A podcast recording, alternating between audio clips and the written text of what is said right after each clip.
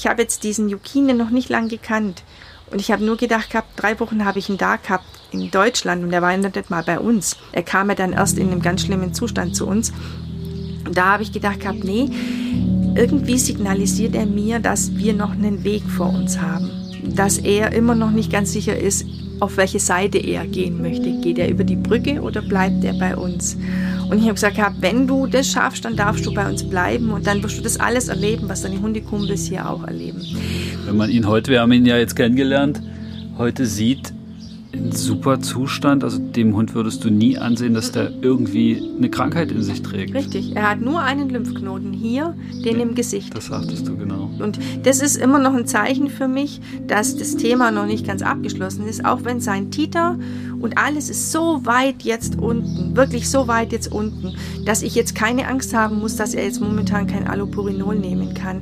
Wir warten jetzt und Ende August hat er die nächste große Blutabnahme. Da wird alles gemacht und dann schauen wir mal. Aber so wie er jetzt momentan dasteht, wir haben jetzt Ultraschall gehabt im Mai, seine zerfetzte Niere ist fast gut gerendert, seine Bauchspeicheldrüse ist gut gerendert.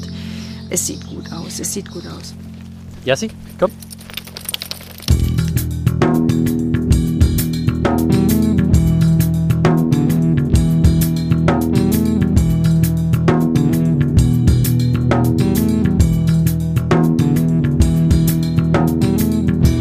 Sind Jaspers Abenteuer. Mein Name ist Christoph Richter und ich erzähle hier vom Leben mit einem Galgo.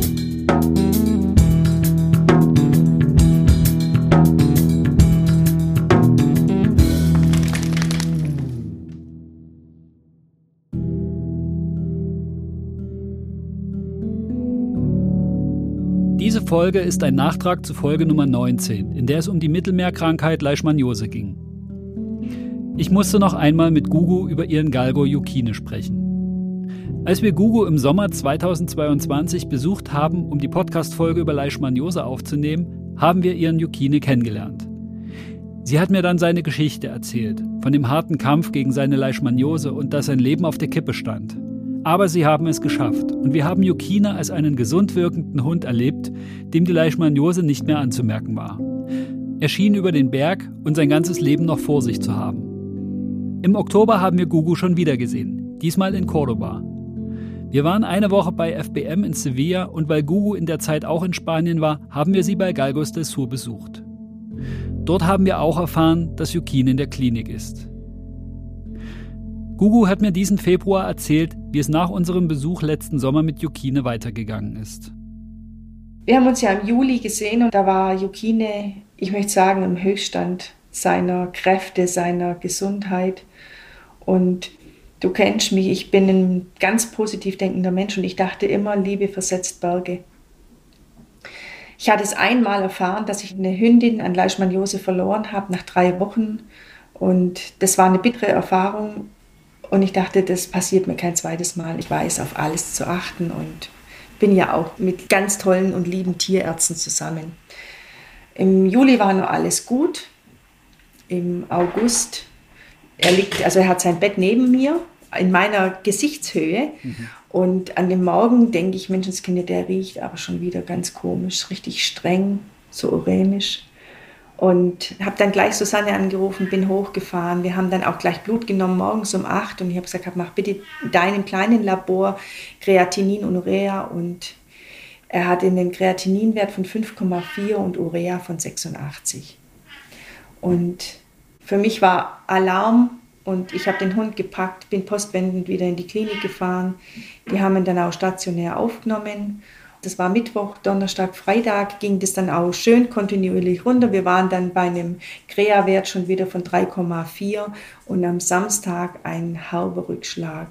Da hatte er dann einen Krea-Wert von 7 und ich habe gedacht, das kann nur daran liegen, dass die zu wenig Infusionsmaterial reingegeben haben. Irgendwas hat sich verändert. Wir konnten es nicht genau sagen. Jedenfalls dieser Rückschlag an diesem Samstag, der hat dann noch weitere 14 Tage Klinikaufenthalt für ihn gebracht. Mhm. Und die Klinik, die war halt leider so gepolt, die haben immer gesagt, zum Wohle des Hundes, ich soll da nicht hinfahren. Und ich musste dann anderthalb Wochen später mit einer anderen Hündin auch in die Klinik. Die hatte kaum noch Luft gekriegt und die habe ich dann dort in so eine Sauerstoffsättigungszelle gegeben. Mhm. Und wir kommen raus und ich sehe Jokine und der zieht zu mir ans Auto und ich habe gesagt, gib mir den Hund, ich möchte mit dem Hund ein bisschen laufen. Und da bin ich mit ihm gelaufen und wie wir dann zurückkamen, läuft er an meinem Auto vorbei und läuft schnurstracks wieder in die Klinik und ich denke, meine Güte, jetzt ist er 14 Tage in der Klinik und die Klinik ist dem sein Zuhause. Er hat sich in dieser Zeit verändert, wie zurückgezogen, für sich selber was abgeschlossen. Ich habe ihn dann geholt, weiterhin mit schlechten Kreatininwerten und ich habe gesagt, der muss zu Hause, muss der sein, der braucht die Bewegung. Das ist ganz wichtig, der braucht die Bewegung, der braucht sein Umfeld, der braucht auch eine andere Ruhe und einfach frische Luft und nicht dieses Mufflige in den Zimmern. Wir haben dann den Hund wirklich wieder stabil gekriegt mit einem hohen Kreatininwert. Ich habe gesagt, gut, es ist weiteres Nierengewebe abgestorben, ich kann da nichts mehr machen.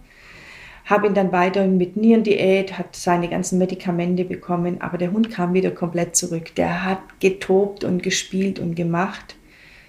Und dann ist unser, unser Leitrüde gestorben und zwar ganz abrupt. Das war nicht vorhersehbar. Und der starb einen Tag nachdem er zu Hause war. Das ist dieser emotionale Stress, von dem ich immer spreche. Mhm. Er und Limex, die zwei, mit Micha jeden Abend die Runde, das war obligatorisch. Um 20 Uhr sind die den letzten Spaziergang gegangen und das war ein Dreamteam. Und Limex stirbt und ich habe gemerkt, jetzt ist so das letzte bisschen Mumm aus dem Auto raus. Für ihn war das alles dann hier zu viel, Limex ist weg, keine Struktur in der Gruppe. Ja, und dann habe ich ja gesagt, gehabt, ich gehe nach Spanien. Und eigentlich habe ich immer hingefiebert, kriege ich den Hund überhaupt noch mit nach Spanien. Es waren ja dann bloß noch vier Wochen. Ja. Und wir haben ihn mitgenommen. Wir haben ihn sehr, sehr gut eingestellt. Patrick kam, wir sind ja mit zwei Riesenautos runtergefahren und der hat das alles mitgemacht. Und wo wir angekommen waren, zwei Wochen danach, hat er angefangen wieder zu mäkeln mit dem Essen. Und dann ging es wieder los, fünf verschiedene Futtersorten von Barfen über gekochtes, über Dosenfleisch, über egal was, Hauptsache er frisst. Ich habe dann Blut genommen und der Krea-Wert war auf sieben. Und das war für mich Alarm pur. Und wir hatten damals besprochen mit Ellie und mit Patri, wenn der dritte Schub kommt, dann genießen wir jede Minute mit ihm und wir lassen das. Aber Ellie kann das nicht als Tierärztin. Und mhm. somit haben sie ihn mir wieder weggenommen und haben ihn wieder ins Hospital. Nur das war der Unterschied. Ich bin ja nicht weit weg. Es sind fünf Kilometer vom Hospital. Ich bin morgens und abends immer zur gleichen Zeit hingefahren und bin mit Yukine und habe dann von mir vier oder fünf Hunde mitgenommen und wir haben wunderschön im Hospital kannst du auf diesem Universitätsplatz kannst du wunderschön laufen. Und da sind wir wirklich morgens und abends eine Stunde gelaufen. Und zehn Tage später, ich habe dann gemerkt, er muss raus, der wird mir immer dünner und haben dann geholt an dem Freitagmorgen um halb elf. Und der Michael, der Tierarzt, sagte zu mir, Gugu, ich wünsche dir alles, alles Gute. Jukine geht es nicht so gut, aber mach's Beste draus. Und ich habe die Blutwerte nicht gleich mitgekriegt. Ich weiß nicht, wo ich hingehört habe, keine Ahnung. Jedenfalls, Tina war dann noch bei mir und die hat mich besucht mit ihrem Mann und die kommt zu mir um zwei oder halb drei am Nachmittag und Yukine kommt in so ein stilles Koma. Mhm. Also der hatte zwar den Kopf noch gehoben, aber der war gar nicht mehr da. Und dann wusste ich, das hat auch Tina dann auch zu mir gesagt gehabt, im Nachhinein, wir wussten beide, der hat den Staubeprozess hat er angesetzt.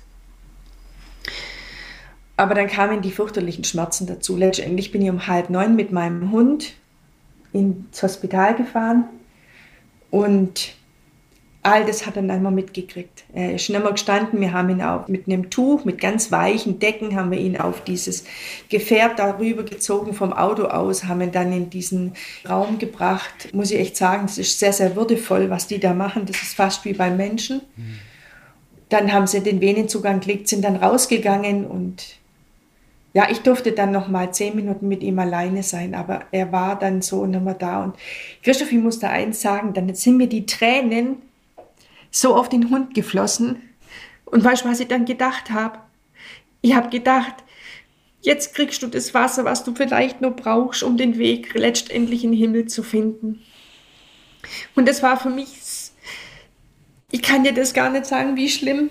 Patri hat dann nur ein paar Haare abgeschnitten von ihm und hat es dann an sein Medaillon, er hat ja so ein Medaillon am Hals gehabt, hat sie hingebunden und dieses Medaillon und seine Bernsteinkette, die hängen bei mir im Auto.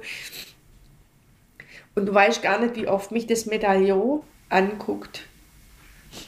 Und das ist so das Einzige, was mir von diesem Hund geblieben ist. Ich habe diesen Hund geliebt. Ich kann das keinem Menschen sagen. Aber er hat's gut.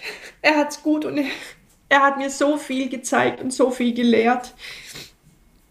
Aber es war mein, mein Hund. Ich schäme mich dafür. Habe viele andere Hunde und die liebe ich auch. Aber wahrscheinlich war das so besonders mit ihm, diese zehn Monate. Ich habe ihn gekriegt am 20. Dezember und er ist gegangen am 21. Oktober.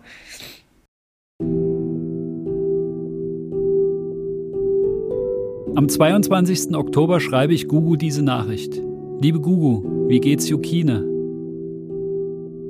Gugu antwortet, ich habe gestern sehr an euch gedacht. Yukine hat uns gestern um 20.45 Uhr Lebwohl gesagt. Die Hunde und ich sind völlig durch den Wind.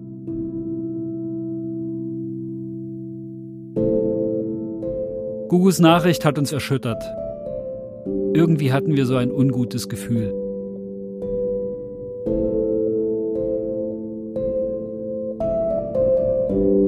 In Spanien gibt es auch Kremierungsstätten und ich habe ihn dann einzeln kremieren lassen. Und zwei Tage bevor wir zurückgefahren sind, Ende November am 25. Zwei Tage vorher kam seine Urne. Und ich habe ihn wieder mit nach Hause gebracht. Und er ist noch einen Monat mit mir ganz im Auto gefahren.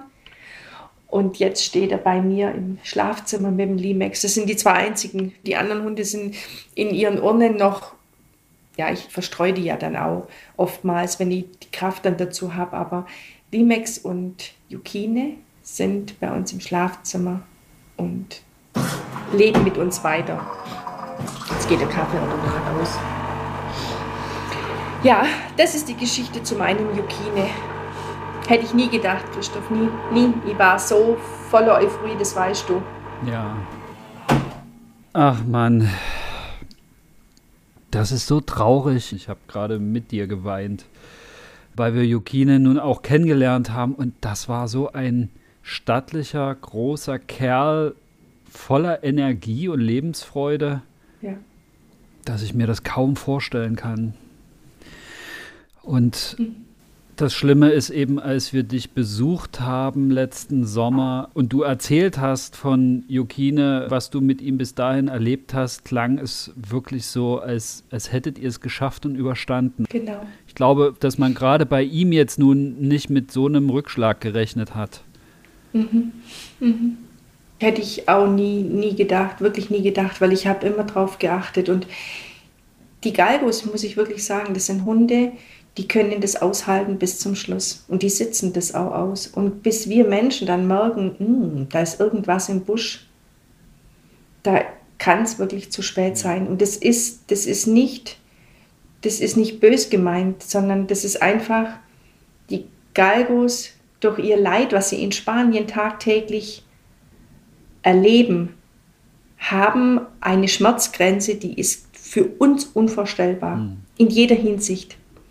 Und ich denke halt, wenn die Hunde in ihren neuen Familien bleiben dürften, bis der normale Tod dann irgendwann eintritt, dann wäre das alles viel besser handelbar. Jukine hätte nie Leishmaniose, wäre nie, wahrscheinlich nie ausgebrochen, wenn er in der Familie geblieben wäre. Aber dadurch, dass er erst den Schmerz vom Jäger, dann den Schmerz vom Refugio Abschied zu nehmen, dann den Schmerz von der nächsten Familie abzunehmen, die Hunde wissen doch überhaupt immer, was los ist. Und dann kann ich wirklich nur noch sagen, vom Regen in die Traufe. Wenn die Menschen sich dessen nicht bewusst sind, dass dieses Lebewesen Hund als Familienmitglied den gleichen Stellenwert an sich einnimmt wie ein Kind. Und wenn irgendwas nicht passt, dann kann ich doch auch nicht sagen, weg. Dann geh mal zurück, ja. weg, wohin auch immer. Und das hätte ich im Yukini gerne erspart und das hätte ich auch den anderen Hunden, die dann danach noch alle abgegeben wurden, hätte ich das auch gern erspart. Diese Kurzsichtigkeit von diesen Interessenten. Kommen gerade viele Hunde zurück? Ja, also ich finde ja. muss ich ehrlich sagen, das bin ich gar nicht gewohnt. Ich frage ja wirklich viel und ich versuche das ja auch richtig zu transferieren, wenn man einen Hund aus Spanien nimmt, dass das am Anfang schwierig wird und dass der gemeinsame Weg ungefähr erst nach vier Monaten beginnt. Das am Anfang ist einfach so ein Herantasten und ausprobieren, was will der Hund mir sagen, wo verstehe ich ihn nicht. Aber jetzt ist es wirklich so, Corona ist vorbei und die einen sind an Corona erkrankt und sagen, ich werde dem Hund nicht mehr gerecht. Die anderen sagen, ich kann mein Leben jetzt wieder anders gestalten. Sorry, habe ich mir anders vorgestellt gebe ich mal weg.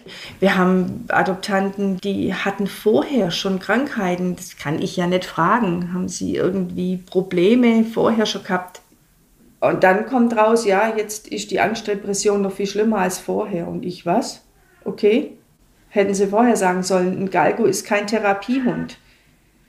Der projiziert viel zu viel auf sich selber. Der denkt immer, ich mache den Fehler. Und das ist das auch von Yukine gewesen. Er hat gemeint, er hat immer Fehler gemacht. Er hat Fehler gemacht. Er hat keinen Fehler gemacht.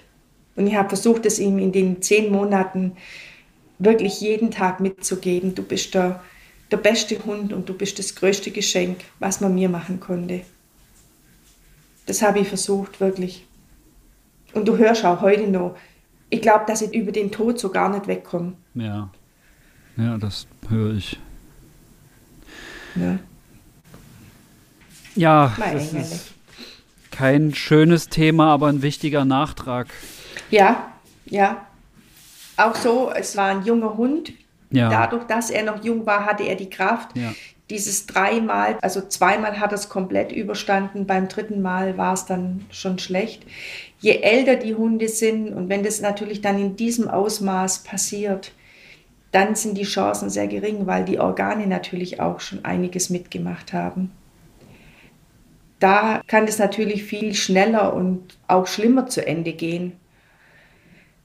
Aber das ist ein Bruchteil, muss ich dir wirklich sagen, ein Bruchteil von den Leishmaniose-Hunden, die dann wirklich so gehen, weil die haben oftmals, wenn diese Leishmaniose ausbricht, ihr stabiles Umfeld. Und ich glaube, da kannst du sehr, sehr viel machen. Ich habe ja noch vier Leishmaniose-Hunde die habe ich in dem hohen Titer in einer schlimmen Krankheitsphase übernommen und die sind heute auch falsch negativ. Das heißt aber, weil sie hier gesundet sind und weil sie hier dann auch nicht mehr weg mussten. Das waren ja alles Rückläufer damals. Ich habe da keinen von diesen Hunden dann weitergegeben. Weil mir das schon bewusst war, wenn du diesen Hund, der in dem Moment so gebrochen ist, wenn du dem nochmal diese Situation aussetzt, dass das wiederkommen kann.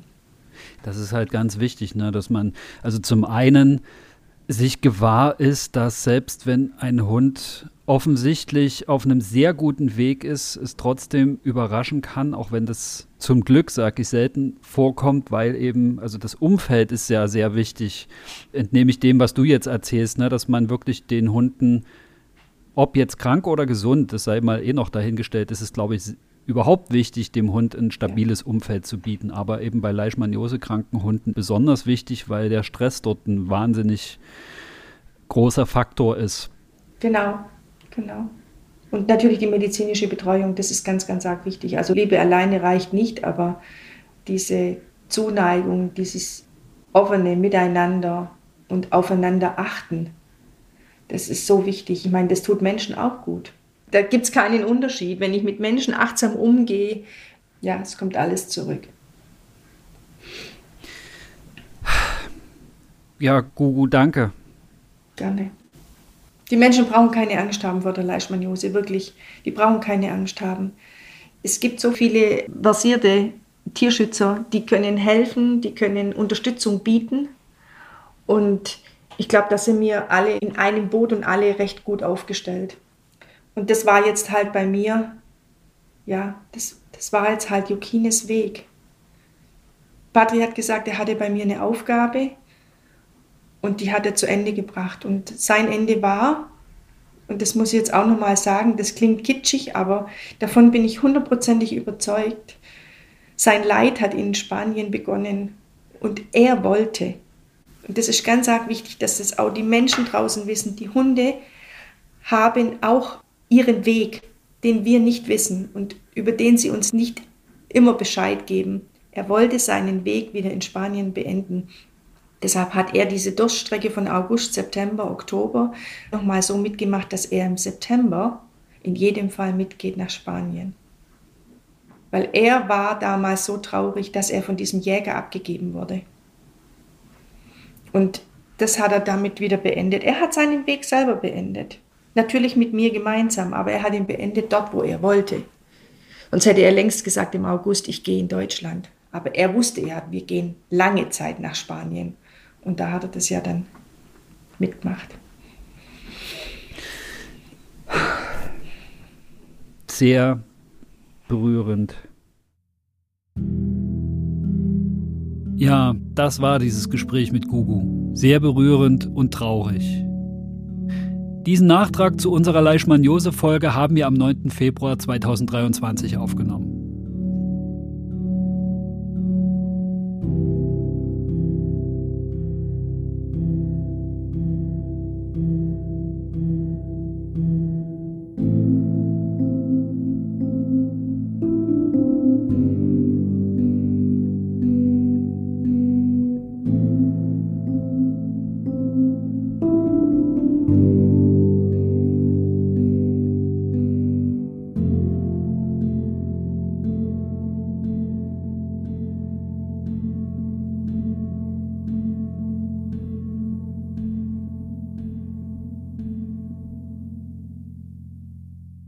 Zu der Folge habe ich auch noch zwei Hinweise zu Medikamenten bekommen, die ich hier und auch in den Shownotes der Leishmaniose-Folge ergänze. Glucantime sollte nicht nur bei bestehenden Nierenschäden nicht zum Einsatz kommen, sondern auch nicht, wenn der Hund Herzprobleme oder verdächtige Herzgeräusche hat. Leischgard oder Domperidon sollte gegebenenfalls nicht verabreicht werden, wenn ein Tumorverdacht im Raum steht. Das war's für diese Folge. Schaut mal auf Instagram bei Jaspers Abenteuer vorbei. Dort zeigt meine Frau Anja das wilde Leben unseres Spaniers in Brandenburg und wo er sich sonst so mit uns rumtreibt. Und Podenka Lotta ist auch mit von der Partie. Wenn ihr Jaspers Podcast eingebt, findet ihr die Instagram-Seite zu diesem Podcast. Unter dem Post zu dieser Folge könnt ihr mir gerne einen Kommentar hinterlassen. Unter Galgo FM findet ihr meinen englischen Podcast. In dem spreche ich mit Menschen, die sich international für die spanischen Jagdhunde einsetzen. In Folge Nummer 4 zum Beispiel mit Geray Portillo, dem Macher des preisgekrönten Dokumentarfilms Yo Galgo. Wenn ihr Fragen zu Galgos, zur Adoption von Tierschutzhunden oder allgemein zum Podcast habt, schreibt mir eine E-Mail an podcast.kriton.de. Alle Links und Infos findet ihr wie immer in den Show Notes. Bis zur nächsten Folge. Hasta luego. Música